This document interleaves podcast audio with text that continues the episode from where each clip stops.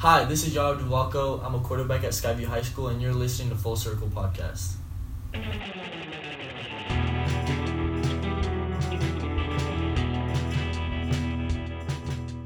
This is the Full Circle podcast with 360 Preps. I am your host, Joshua Hart. I'm here with Meg Wochnick today to discuss uh, some big football news of the week, which is, of course, uh, WIA announcing its locations for the state football championships this fall. And then we'll break down some surprises through the first three weeks and some other observations that we've seen early on in this fall season. So that's what's on tap for episode six of the Full Circle podcast.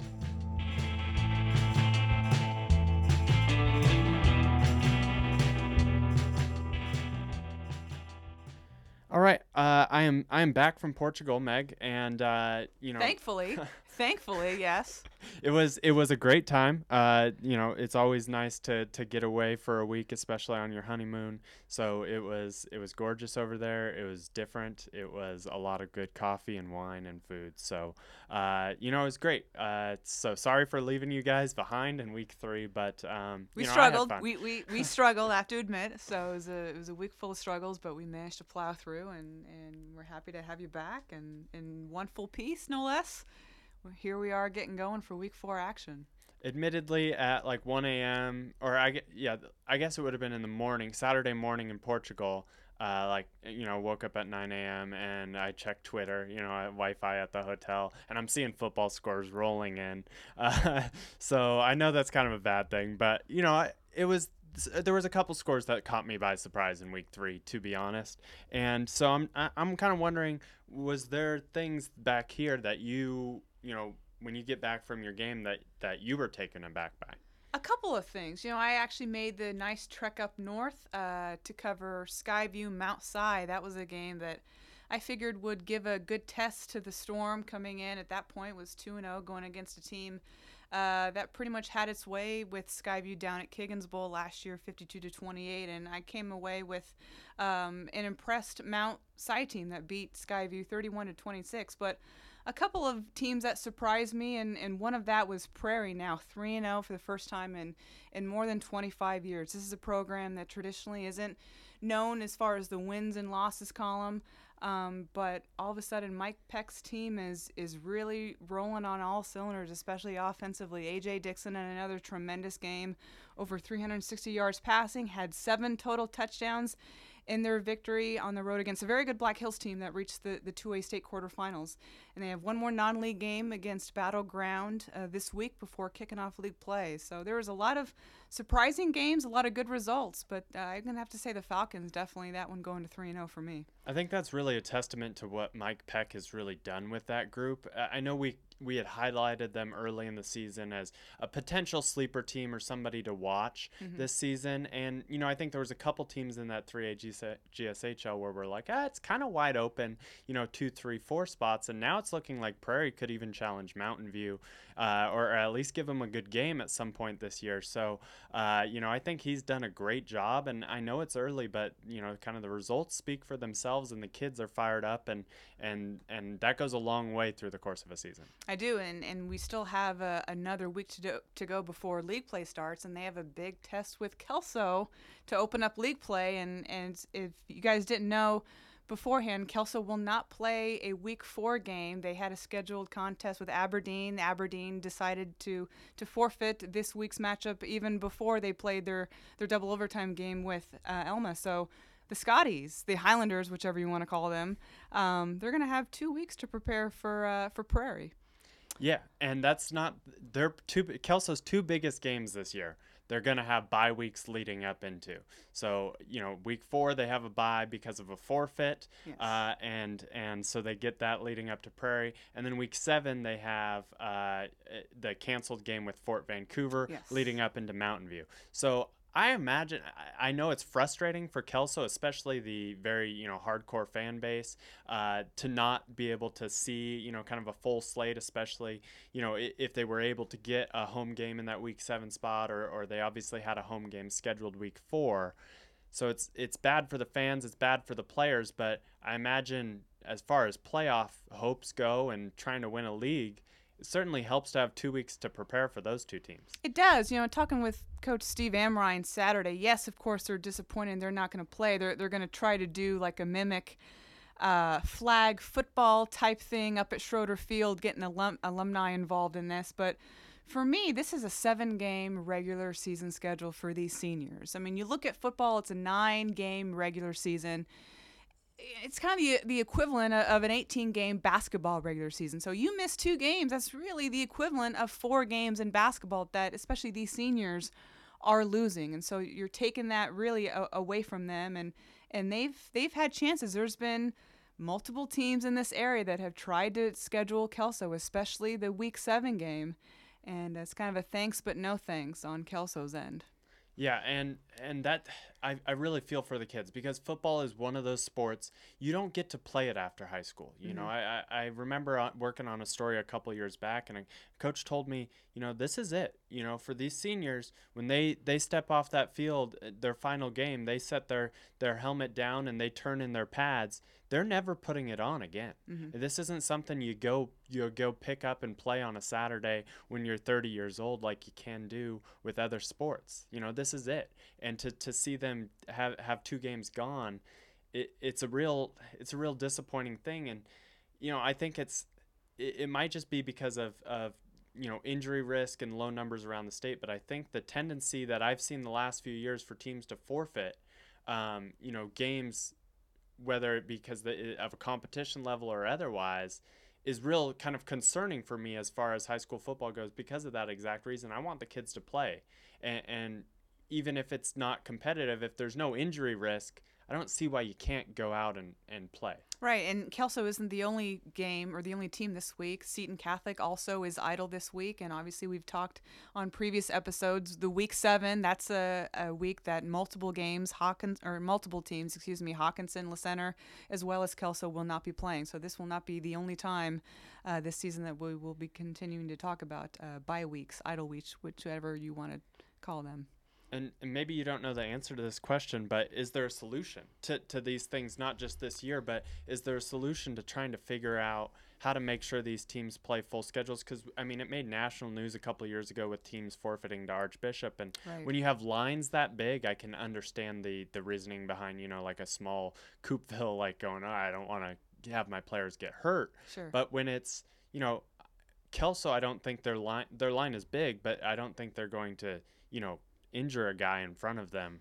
you know, they're not that big. No, no. You look at Aberdeen before their their first victory last Friday over Elma. They hadn't scored a touchdown in their two previous games, and this would have been their last non-league game before opening up with Centralia for league play. And so that was one of the primary reasons they wanted to stay healthy to get healthy in order to to start league play. But I don't know to answer your question. I don't know if there is an answer because that's sadly kind of the direction that we've seen the last four, five, six years.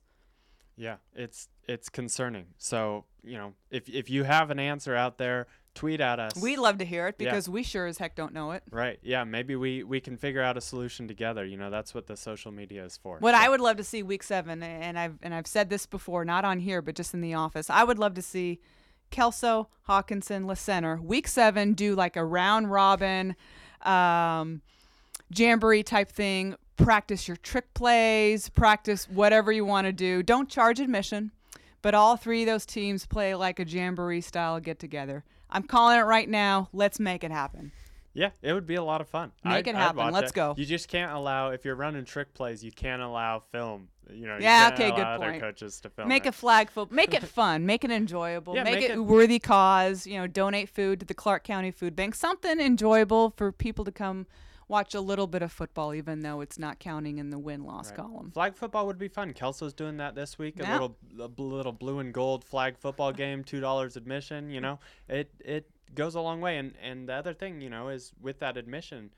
Teams are missing out on home gates, and football can carry the athletic budget for a lot of these teams. Uh, you know, especially the ones that draw big crowds. So there's a lot to look at when you, you talk about these bye weeks and these these forfeits.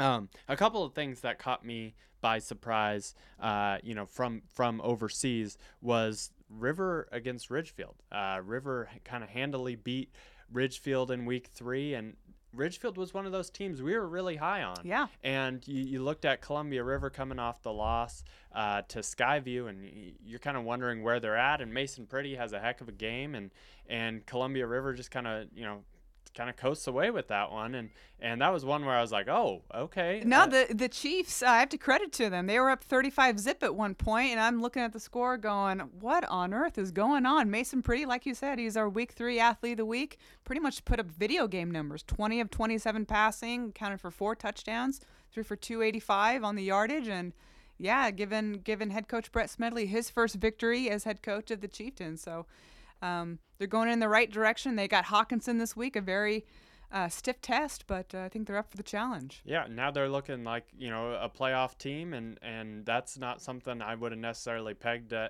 you know pegged them as bef- when I got on the plane. Let's mm-hmm. just yeah. say that. Yep. um, the other thing that's kind of interesting to me, and and this is this isn't necessarily a week three result that caught me by surprise, but Seton Catholic is three and zero. Oh. This was a team midsummer. I was hearing coaches talk about worrying about if they were going to field a team. You know, hey, they might only have 10 guys this year. And then you show up to first day of practice and they have 24, 25 guys out. And, and now they're 3 and 0. And, and that is just, I mean, the, their first 3 and 0 start in, in program history. And, you know, that, that, Dan Chase has done a great job reintegrating himself into that program and getting kids excited. I was at that practice, um, you know, second day of practice, and he was telling kids like, "Hey, call your friends, get them out here. We want, we need bodies. Let's get them excited about football again." And I know they haven't played the, you know, the stiffest tests. Uh, you know, two independent squads, and and you have Chimacum as well, and you know, but to get three wins as a program that's just trying to get numbers is, is I think huge for that program. Yeah, I saw them play and beat um, Chimacum in that week one opener, and talking with Elijah Volk after that game, and he was just so impressed of the growth and the maturation of not only the skill set of so many of these guys, but just absorbing this knowledge from spring ball through summer and into the start of the season. He's just been really impressed. You got to remember, 16 of their 27 guys have not played high school football before. That's what makes it even more remarkable the fact that they're 3 and 0. Yeah, I mean, hats off to that program right now. I mean, who knows what the rest of the season has in store, but, you know, 3 and 0 through 3 weeks, you got to be feeling real good. Yeah. the biggest news of the week, you know, we get back, uh, I get back and, you know, see on Tuesday morning, WIAA has released its football state championship sites. We all knew they were moving out of the Tacoma Dome. They finally announced the sites. Uh, the 4A and 1B will be at Mount Tahoma in Tacoma. The 3A and 2As are at Sparks Stadium in Puyallup. And the 1A and 2Bs are at Harry Lang Stadium in Lakewood. So I think Meg, you had kind of talked about the possibility of where these might be. Does this pretty much uh-huh. align with where you thought they might? Exactly. Yeah, I'd heard some rumblings talking with a number of um, sources back in the summer, and there was a lot of um, talks, a lot of firm talks about having uh, pretty much a, trio of centrally located stadiums, relatively in the, the South Sound, Tacoma, Pierce County neighborhood, which made perfect sense. No surprise whatsoever, these three stadiums. A um, little bit of insight of these stadiums. Mount Tahoma Stadium is the host site for the state 4A, 3A, 2A track and field championships. Puyallup, for a number of years, has hosted 4A, 3A state soccer on the boys and girls side. Harry Lang Stadium in Lakewood, the only state event that I'm familiar with that is hosting, and I was actually at this game, was back in 2008. It hosted Capital and Bellevue in the 3A state semifinals in football. And the only reason why it was at that game is because that was the year that Bellevue's football team was involved in that bus crash when its bus tipped on its side on Interstate 5 and they delayed the game that was scheduled in the Tacoma Dome for three days and they played it at Harry Lang. So Harry Lang traditionally isn't known for a state venue, but um, here it is. It's on the campus of Clover Park High School. Um, I have kind of mixed feelings on this. I know looking at social media comments. Um, people are angry, man. People are very angry, and I, I know. Um, it, it kind of reminds me of the anger when the WIAA a number of years ago uh, dropped down from the 16 team double elimination tournament in basketball to eight. Kind of the same outrage, a little bit. But again, so many of it is is revenue based. Um, I will say this: this is this is going to be a temporary solution. It is not going to be a permanent solution. Um, the one thing that bothers me about having it at a high school venue is the the fan experience. And I have to give I have to give kudos to the WIA because they took the fan experience um, into high considerations when they redid the Tacoma Dome renovations. You could not see. I think it was what they took away thirty or thirty-five rows of seats, essentially. Yeah, you couldn't see a good portion of the field. No, and where we were sitting up in the media row for Hockinson and Union last year's championship games, is they were both the one seeds. We could not see them on their home sideline. Right. Kudos to the WIA for taking into consideration the fan experience. However, when it, you look at the seating capacity at all these venues, Mount Tahoma is the largest. It seats maybe 5,500. I'll maybe even knock that down to 5,000. On Championship Saturday of Track and Field, that place is an absolute zoo. It is standing room only. There's probably 7,500 to 8,000 people, and that includes spectator or includes um, spectators and participants. The thing about grandstands is it's not equal seating on both sides. There's roughly 3,500 seats on the home side of Mount Tahoma Stadium, maybe 1,500 or so on the visitor side. Let's take last year's championship game between Union and Lake Stevens in the 4A game and put that game at Mount Tahoma. They both drew amazing crowds. So Lake Stevens is the two seed was technically quote unquote the visitors. Can you imagine putting that fan base trying to smack that into 1500 seats? I don't think so. There are it's they're going to have to bring in portable seating. They're either going to have to let people roam on the track. I don't know what they're going to, but there's that's going to be a major headache, and I'm glad I'm not involved in that part because I would just, I think I would lose it. I, I agree with you in, in that aspect. The the the the fan the the fans sitting down. There's to be issues because, as I think Ryland Spencer pointed out, what about the band? You know, if yeah. the Camas band is in there, you have like 200 kids right there. True. That takes uh, up one por- like one third of the portion of the visitor so grandstand. I understand that. I also, as a as a fan, I wouldn't mind standing along the track either. The the the all these stadiums are are so far back mm. from the field. I don't mind standing on the track either. I'm sure they'll pull out some portable bleachers. I don't think it's necessarily a, a, a bad thing. The Tacoma Dome people act like it was this really hot thing. Like have you guys been in the Tacoma Dome recently? It smells, it's dusty. You end up with a cold or a flu coming out of there every time. It's on this carpet on top of cement that I would not want to play on as a player. Probably feels like a rock landing on. I'm t- afraid of torn ACLs. There's that slick shimmer that you can't see the players because that there's that weird shimmer on the grass. This feels like we're getting back to the roots. Hardcore you know high school football throw them out in the elements like let's let's go. And i like that aspect of it. I but no okay but it's the destination. That's what people you drive down i5 you see the ugly building on the left or the right depending on what side of i5 you're driving and you see that place is that's where i'm aiming to go play. Are we sure that's not just you want some relief from the traffic yeah true yeah i mean yeah i mean lord knows that the i5 construction has been going on since I was in college at PLU, and, and we're dating back to the mid 2000s on that. But yes. So I understand that place is, oh, yeah, gosh, we can't wait to go play in South yeah. Tacoma. Yeah, you know, it was always road to the dome. Now it's road to various high school venues around the state. Right. Are these great venues for high school games? Sure. Are these are these the best venues? Uh there's debate yeah, among that. Yeah, yeah. I mean, it, it depends on what they're your definition best, of that. the best venue centrally located. Fine, fine. I agree with that. Um, Mount Tahoma Stadium. Uh, there's one way in and one way out on on 74th Street. Yeah, that's gonna be an issue. Uh, yeah. So that's that's S- a problem. Same thing at Harry Lang. Right. Um, Harry Lang and and Spark Stadium in Puyallup are um, structurally um, built very similarly um, easy access to to I five, five twelve, and whatnot. If if you're a diehard fan, and you could try to get to all three venues if, if you're that type of a person. But I mean, go back to the the fan things. They've the WI has separated the game times, 12 and 4 p.m.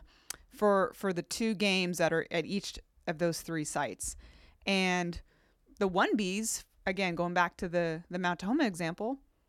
Who knows that it's if you've seen eight man football, that tends to go three plus hours. To be fair, to be fair about the 1B game, if we're going to assume that it's a high scoring game, we also have to assume that most years the 1B game is going to be played on the east side because is there is true. a stipulation that the WI said is if two east side teams, this doesn't apply to Southwest Washington teams as far as we know, uh, two east side teams, if they were to meet in the state championship, would have the option to play somewhere closer to home. Correct. And I think that that stipulation is great Yes. for East Side fans. I heard a lot of complaints from the Odessa, the Almira, Cooley Heartlines of having to travel over here every year when they're so so close to each other over there, and their some of their fans couldn't travel the eight hours. To get Right, and. We saw that in the 1A title game last year between Colville and Newport near Spokane, where they, and that was a league, not a league game, but two league opponents.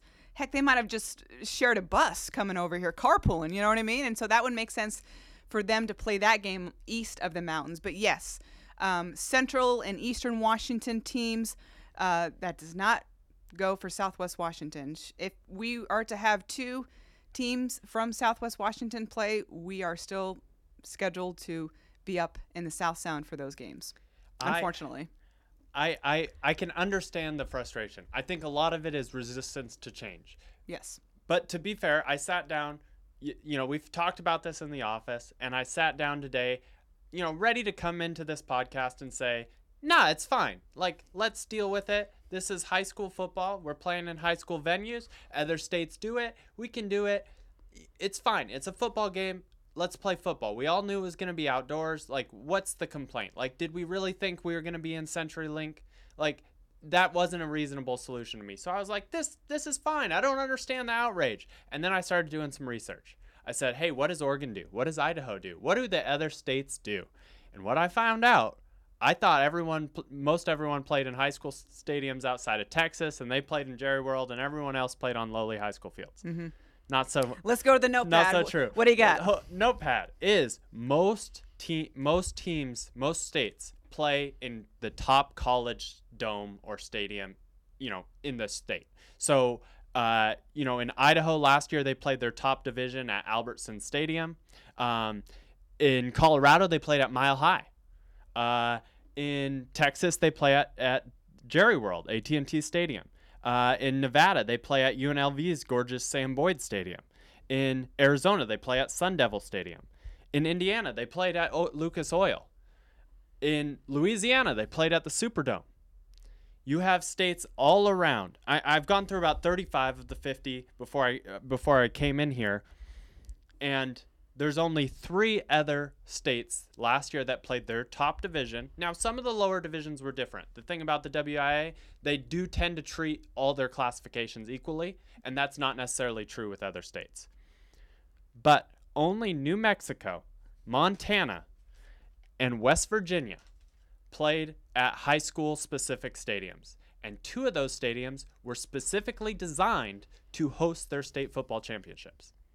No surprise with Montana, honestly. Little surprise with New Mexico, just given that the University of New Mexico is in the heart of Albuquerque. Uh, New Mexico State uh, is in Las Cruces, does a great job, um, especially with this high school sports coverage down there. I figure that maybe, but huh, So little surprising. I I was I was genuinely shocked that so many so many states play in their biggest stadiums because we have to remember in most of these states the biggest stadium in town is their college football stadium. Right. And, Right. and for years, you look at Oregon, for a number of years, uh, Reser Stadium, Autzen Stadium, and Oregon State and Oregon were prime locations for the larger classifications when Oregon was still a four classification state.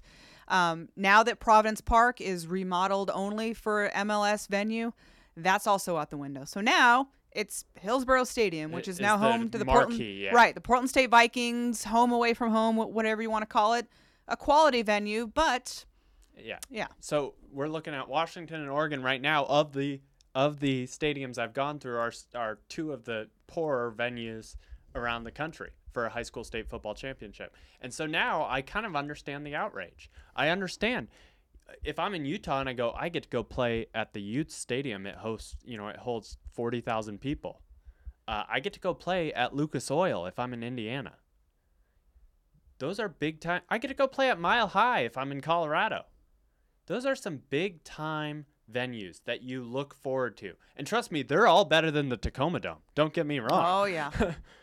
and it, it is so now I understand the outrage. And now I go, hey, maybe this isn't fit. But like you said, you think it's temporary. So I want to ask, where should we be holding these things? Oh man, yeah. I would love to be a fly on the wall right now with with the WIA, and and you have to remember they're under new administration with Mick Hoffman, who spent uh, most of his career um, as a coach, teacher, administrator with Vancouver Public Schools. Um, um, boy, I think eventually we'll see maybe something at Husky Stadium down the road, or CenturyLink.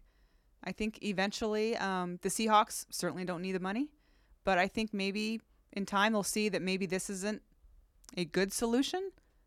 That might be a better solution. We we know that they already host an annual high school kind of a kickoff classic weekend classic there every year, but it's a size thing too. I mean, you're playing was it 60,000 seats that right. CenturyLink and some holds? of these states we have to remember some of these states like their high school football a lot more than Washington. True. Tacoma Dome draws some people. Yes, they don't draw the 60,000, 70,000 fans that Texas high school football draws or the the other states in this small town America Mhm. that literally the whole state shows up to their high school football state championship. So we're in we're in Washington state, we're not at that level.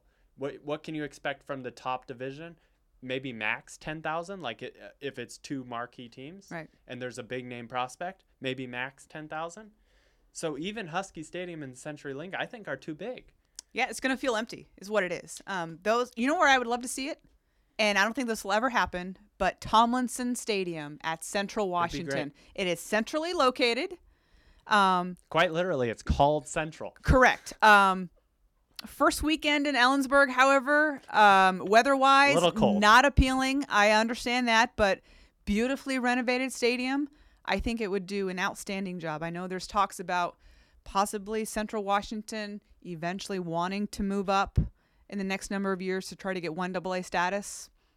It would be a great venue to host that thing. But I think in the near future we could see Husky Stadium, CenturyLink. Those would be my top two that There we are- could see. There are a lot of states that do play at some of their smaller football schools. You know, there's there's like Kansas plays at uh, U Europia State College or whatever. Uh, you know, what about you know it's one of the smaller colleges that we don't necessarily think about hosting it? Uh, let's see. Well, you could look at the University of Puget Sound. Yeah. Um, that Baker Stadium hosts uh, seats maybe, gosh, maybe four thousand. I would say. Um, I'm not sure. I'm not sure. I mean, state basketball years ago. I mean, we're talking 40s and 50s was was hosted at the field house there, but I'm not sure. That could be a little small. Yeah. A little small. You- But maybe for some of the smaller classifications. Yeah. Maybe you go for a 3A at Century Link, you know, and you, you can deal with both those crowd sizes coming in and out and, and be completely fine at, at Century Link or Husky Stadium. And you do some of the smaller schools, you know, in, in the South Sound. I think it's, if they're going to do CenturyLink or Husky, it's got to be everybody. It's got to be all six. I, I mean, I don't know. I, I, I the, the, that's what I said is the WI does treat everybody fairly. Mhm. Th- That's been the good thing about the WI, 1B to 4A. Mhm. But other states don't do that, and I think that allows them to have that that royal experience for some of their bigger schools. You have to look at some of the smaller schools. Is you know the 2Bs travel so well, but you know they they still not going to fill up Harry Lang Stadium. Right. So maybe we look at alternative venues where it still feels grand for them, hmm but maybe they don't they don't get Husky Stadium. I will say this.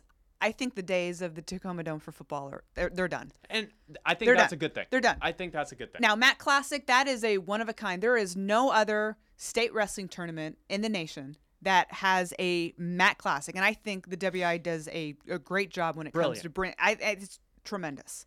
Um, they- that will stay. I, I we- don't see that ever. we could complain about the delays last year with the 32 man bracket and some of the complications, but for the WIA to put that together last year with a 32 man bracket and still get out about midnight on that second day, It shows it can be done. incredible. I mean, that is incredible.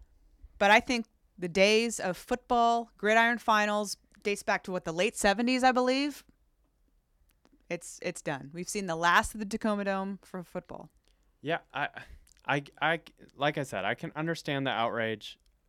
I, I, th- like you said, I think it's temporary, Mhm. but you know, I think there's going to be I think it's I don't think it's going to be Husky Stadium or CenturyLink. I think there's going to be some middle ground here. Like we're not going back to 16 man brackets. We went to 12 and there's a nice compromise. I think that's going to be the end solution here somewhere down the line. All right. Well, we'll wait and see. So anyway, that's kind of our that's kind of the big news. You can tell we're we're, We're fired, fired up, up about here. it. People are fired up on Twitter. Uh, if you think we're wrong, tweet at us. We're always wrong. we just think that we're right. So tweet at us, tweet your ideas. Maybe you have a, an idea that's better than ours that we haven't thought of. You know, I, I'd like to hear from you guys. Tweet at us. Um, y- you know, uh, all of our Twitters. You know, at 360 Preps, uh, all that good stuff.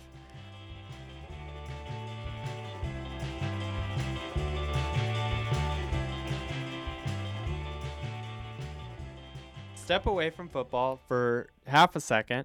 Uh, I'd like to point out some some of the standout teams. Uh, you know, early in this non-football season, uh, you know, a lot of league play is just starting to begin. Um, you know, 2A GSHL girls soccer has like three league matches in at this point, and there's a couple teams that have really caught my eye, and I've been able to uh, at least see one of them so far this year, and and I'll start with Ridgefield Soccer. I saw them uh, last night against Hockinson. Uh, they beat them 4-0, and they look like a team that's really ready to make a run. They're 7 and 0.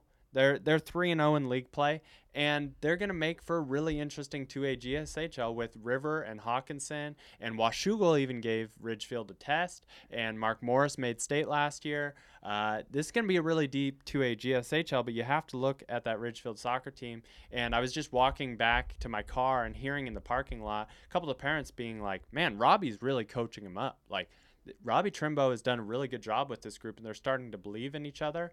And the interesting thing is that the freshmen are succeeding a lo- uh, right alongside the seniors, and th- they've really built that atmosphere where where they can kind of embrace some of the freshmen and, and get them up to the level of play uh, really quickly because there's not that. Uh, that not that oh you're you're just a freshman. You're not you're not ready to play with us yet. So that's been a really intriguing team and the other one is Ridgefield volleyball they're also 4 0 and so I think there's big things uh, for Ridgefield uh, you know fall season this year I think I'm really looking forward to the matchups, both in soccer and volleyball. Ridgefield versus Columbia River. The first two times those teams meet, and I believe it's October 8th. There's be a showdown in both those sports. Uh, the Chieftains and Spudders in soccer, I think, are a combined. Ooh, let me think. Well, they're undefeated. right and I believe it's 13 and 0 It's pretty good. that's really pretty good, by my math. Pretty good. and and those I would not be shocked to see River and Ridgefield not only meet the twice in in girls soccer and volleyball in the regular season, but I'd be expecting some district matchups Yep. as well. Me too. Yep. So those are those are some teams to, to keep an eye on. Um, you know, a, as we step outside of football for a, a quick second.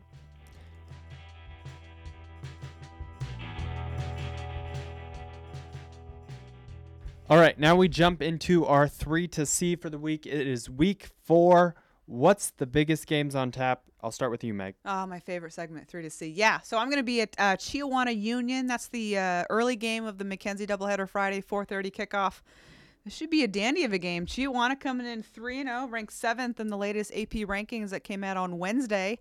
Um, Union coming off um, a surprising loss, 31 to 8 um, against Eastlake. That was a, a road loss. They were uh, down 21 zip at one point um, to the Wolves before um, scoring a touchdown in the second half. But this could be a, another kind of a statement game for Union. They had their 16 game winning streak that dated back to uh, the Week 10 uh, game of the 2017 season snapped. So be a good game to kind of get right back on the right track for the Titans. Yeah, I was a little surprised to see Union get beat so handily after watching them really take it to Steilacoom the week before. And they, I mean, they looked like all cylinders clicking. Offensively, they were they were awesome. They they could run the ball. They had these little like screen type passes that were working. Their their defense was outstanding in that one, and I, I was really expecting Union to just continue to roll. Mm-hmm. And I think it shows just how tough this 4A is this year. And uh, you know, Rory Rosenbach wanted a stiff schedule, and he gets another one, uh, and and gets a, a little bit of a challenge with 4:30 start time. And if he wants to play in the state championship game, he'll be playing at 4 p.m. anyway. Good point. Absolutely. Well said. So uh, the next one is the one I'll be traveling to. I will get to see Camas for the third time this season in four weeks, and uh, I was off one of those weeks. So uh, you know, all three weeks I'm covering football so far have been with Camas. They are at Bellevue.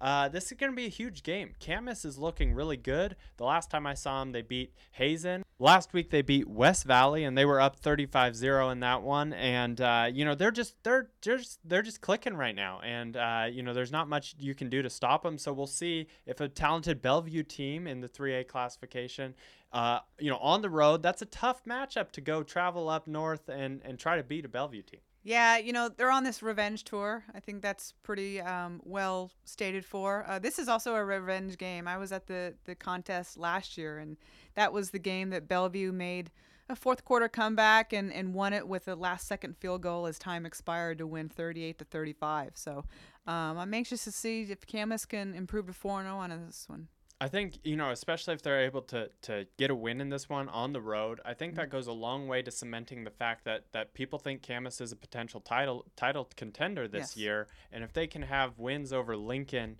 and uh, and Bellevue in the first four weeks, uh, that goes a long way to proving those people right for it sure. does. Uh, the last one uh, that we'll highlight this week is Kalama at La Center. And this is one uh, last year, uh, La Center knocked out Alex Dyer, and um, Kalama came back and still held them off. La Center is is really looking good this year. I mean, they are just they're firing, and and Tom Lambert looks awesome in that offense. They have a little bit of a passing threat to keep teams honest, and they're going up against a Kalama team that, that lost to Napavine and and uh, had their big win streak snapped. And you know, I think it's going to be down to the wire in that one. Yeah, talking with uh, sports editor Micah Rice, who was at their game last Friday, 48-14 win over Hoquiam. He he really likes La Center, and he kind of compares this year's team to the last couple years ago when they made back-to-back 1A state semifinal runs. And so he's really impressed with just the offensive line. You mentioned Lambert; he rushed for 192 yards on 15 carries. So this could be uh, another team that would be uh, one to watch for as the season progresses. Yeah, I've seen Kalama a lot the past few years, and they're obviously the two-time defending 2B champions. But you know they lost a, a little bit on the line the last couple years, and that's La Center's strong suit. They are big and mighty up front, and both all those guys go both ways. And I think that's going to be the difference maker in this game. Is La Center I think is going to be able to control the line, and uh, you know if they can stop the spread uh, uh, attack with, led by Jackson Essery of Kalama uh, they'll be in good shape in this one. So that that'll be interesting, and and La Center could jump out to you know four zero start here.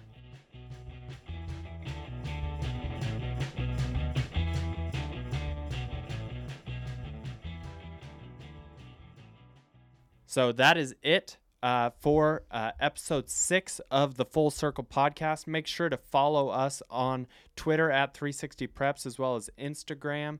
And uh, all of our podcasts are available on Spotify, Google, and Apple, as well as 360preps.com, where you'll find all of our content from Friday night's games and all of our stories leading up to it, including previews for all of this week's matchups. So uh, make sure to, to check everything out there, 360preps.com, and uh, we'll check back next week for episode seven.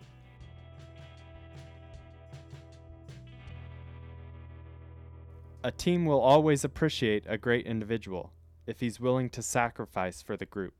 Kareem Abdul Jabbar.